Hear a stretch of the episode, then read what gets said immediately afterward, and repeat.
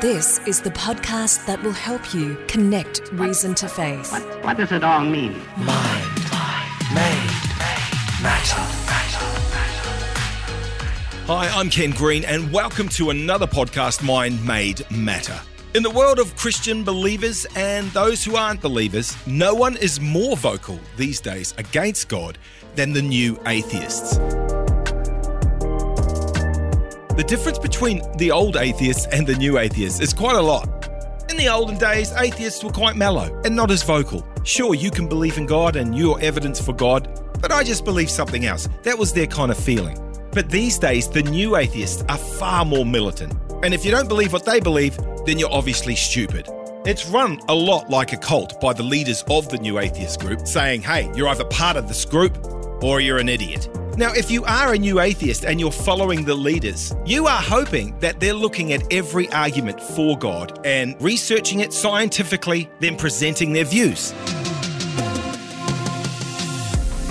If you're a new atheist, you put a lot of trust in your leaders. In fact, need I say it, a lot of faith in your leaders that they're doing the research, they're doing the work, they're doing the science. The reality is, they're not. And I know what a whole lot of new atheists would say. Oh, that's easy for you to say, coming from you who's a believer, but it's not coming from me or any other Christian. It's coming from their leaders. And when it comes to the new atheist movement, one of the most well known atheists out there right now is Richard Dawkins. In the clip I'm going to play you right here, Peter Boghossian sits down with Richard Dawkins. Boghossian is the author of A Manual Creating Atheists. Now, you know he's going to be agreeing with Richard all the way through this. But after these two atheists agree with each other that there aren't any good arguments for the existence of God, Boghossian gets hypothetical.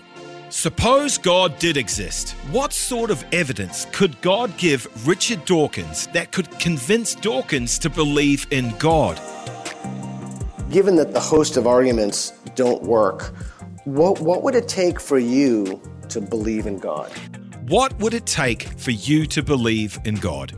As you're about to hear, they're talking about what would it take to believe that theism is true. If God exists, how could he convince Richard Dawkins that he exists? Well, I used to say uh, it would be very simple. It would be, uh, you know, the second coming of Jesus or, or a great big, deep, booming bass Paul Robeson voice. So, um, uh, saying, I am God and, and, and I created. So he used to say that the second coming of Jesus or a big booming audible voice from God would convince him. But then he realized these things would not convince him at all. I was persuaded mostly by actually uh, Steve Zara, who's a, who's a regular contributor to my website, richarddawkins.net.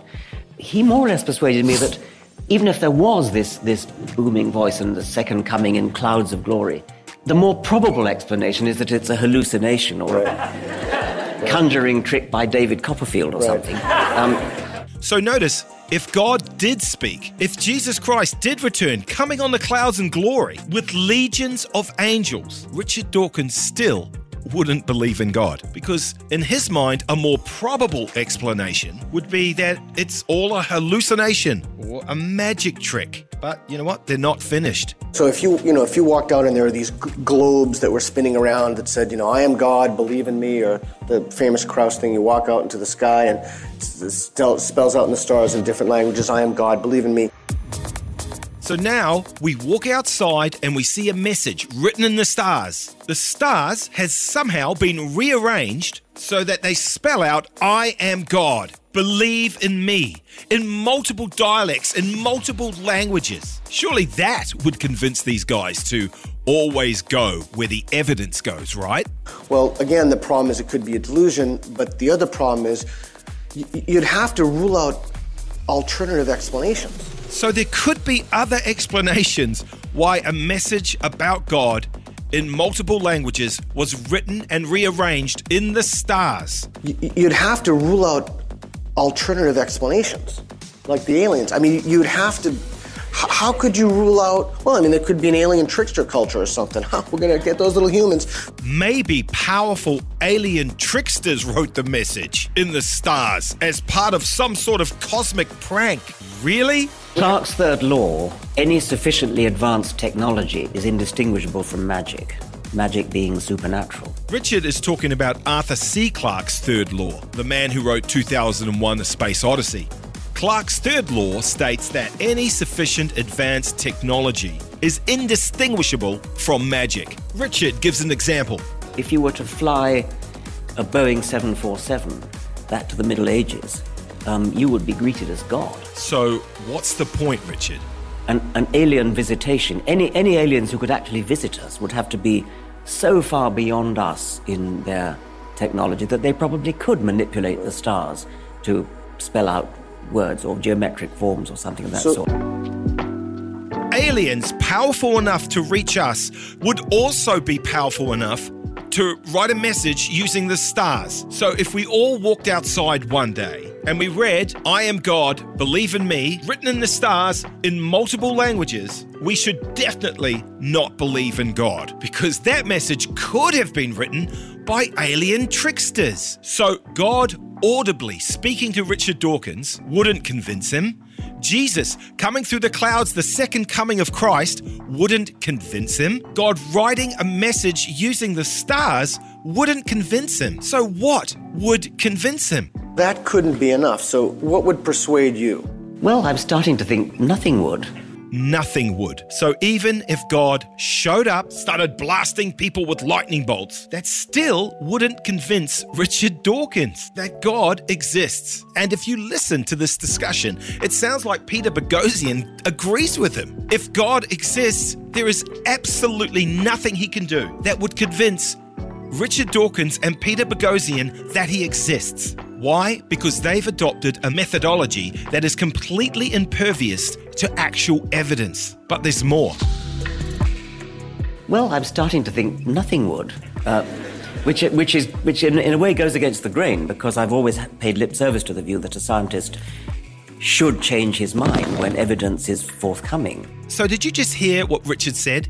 He gave lip service. Dawkins said he has always paid lip service to the view that a scientist should change his mind in view of the evidence. He calls it lip service. It means you say one thing, but your actions show that you don't really believe what you're saying. So, for all his talk about going where the evidence points, he admits that when it comes to the evidence for God, evidence is irrelevant. So, according to Richard Dawkins, he will reject any evidence for the existence of God.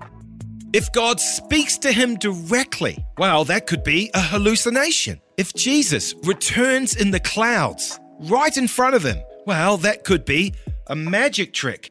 God writes a message in the stars through multiple languages. Well, that could be alien tricksters trying to trick me. Notice the guy who has dedicated his life telling people that there is no good arguments for the existence of God is the same guy who says now he will automatically reject any argument for God's existence, no matter how strong the evidence is. The leaders of the new atheism haven't examined the evidence for God and gone where it points. They've set up a methodology that is impervious to evidence, to anything that they don't want to believe. Now, if we wanted to play by those same rules, we could just say the new atheists don't exist. But of course, the new atheists exist. We just heard some clips from Richard Dawkins and Peter Boghossian. What if we were hallucinating? What if this is a David Blaine magic trick? What if alien tricksters just want us to believe we saw Richard Dawkins and Peter Boghossian? What if, what if, what if? Playing skeptic is easy, my friends. If you're going to reject an argument, no matter how good or bad the argument is, then the fact that you reject the argument tells us absolutely nothing about whether the argument is good or bad. You're just rejecting it. There's absolutely no science going on here whatsoever. In other words, Dawkins rejects all arguments for the evidence of God. What does that tell us about how good or bad these arguments for the evidence of God are? Absolutely nothing. Because Dawkins has admitted that he will reject any evidence, no matter how strong it is. God speaks to him, Dawkins won't believe. If Jesus returns, with the chorus of angels, Dawkins won't believe in God. If God writes a message in the stars, Dawkins won't believe it. No matter what the evidence is, Dawkins won't believe in God. He's just admitted it. So when Dawkins declares that there's no evidence for God's existence, does that tell us anything? Anything whatsoever whether there's evidence for God's existence. No, it doesn't. And yet, this is one of the guys whose followers trust him to do the deep thinking for them. Of course, if you explain this to them, they'll deny it. These people have been manipulated and conditioned with cult tactics so that when you show them what's happened to them, don't expect them to thank you for exposing a leader of their group. Now, I'm not talking about all atheists here, I'm talking about the new atheism. I'm referring to the ones who have been programmed like bots to run around screaming, Show me the evidence, show me the evidence, that's no evidence, that's no evidence, over and over again. Unfortunately, it's incredibly difficult to get people like that to see how their thoughts and behavior have been conditioned because now their self esteem is connected to their membership in their group. So, criticizing their group is an attack on the source of their worth and value, which makes it extremely difficult to show them how they've been manipulated. Notice I said difficult, but not impossible. These cult tactics can be undermined and exposed. So don't you stop finding the evidence for God. There are some incredibly strong arguments out there cosmological, the fine tuning, archaeological, final causality, etc. God's fingerprints are everywhere for us to see.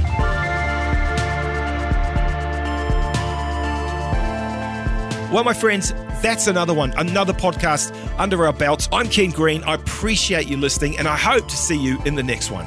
Mind Made Matter is a production of 965 Brisbane and was written and presented by Ken Green. To find more 965 podcasts, download our app by searching for 96FIVE in your app store or get them wherever you get your podcasts.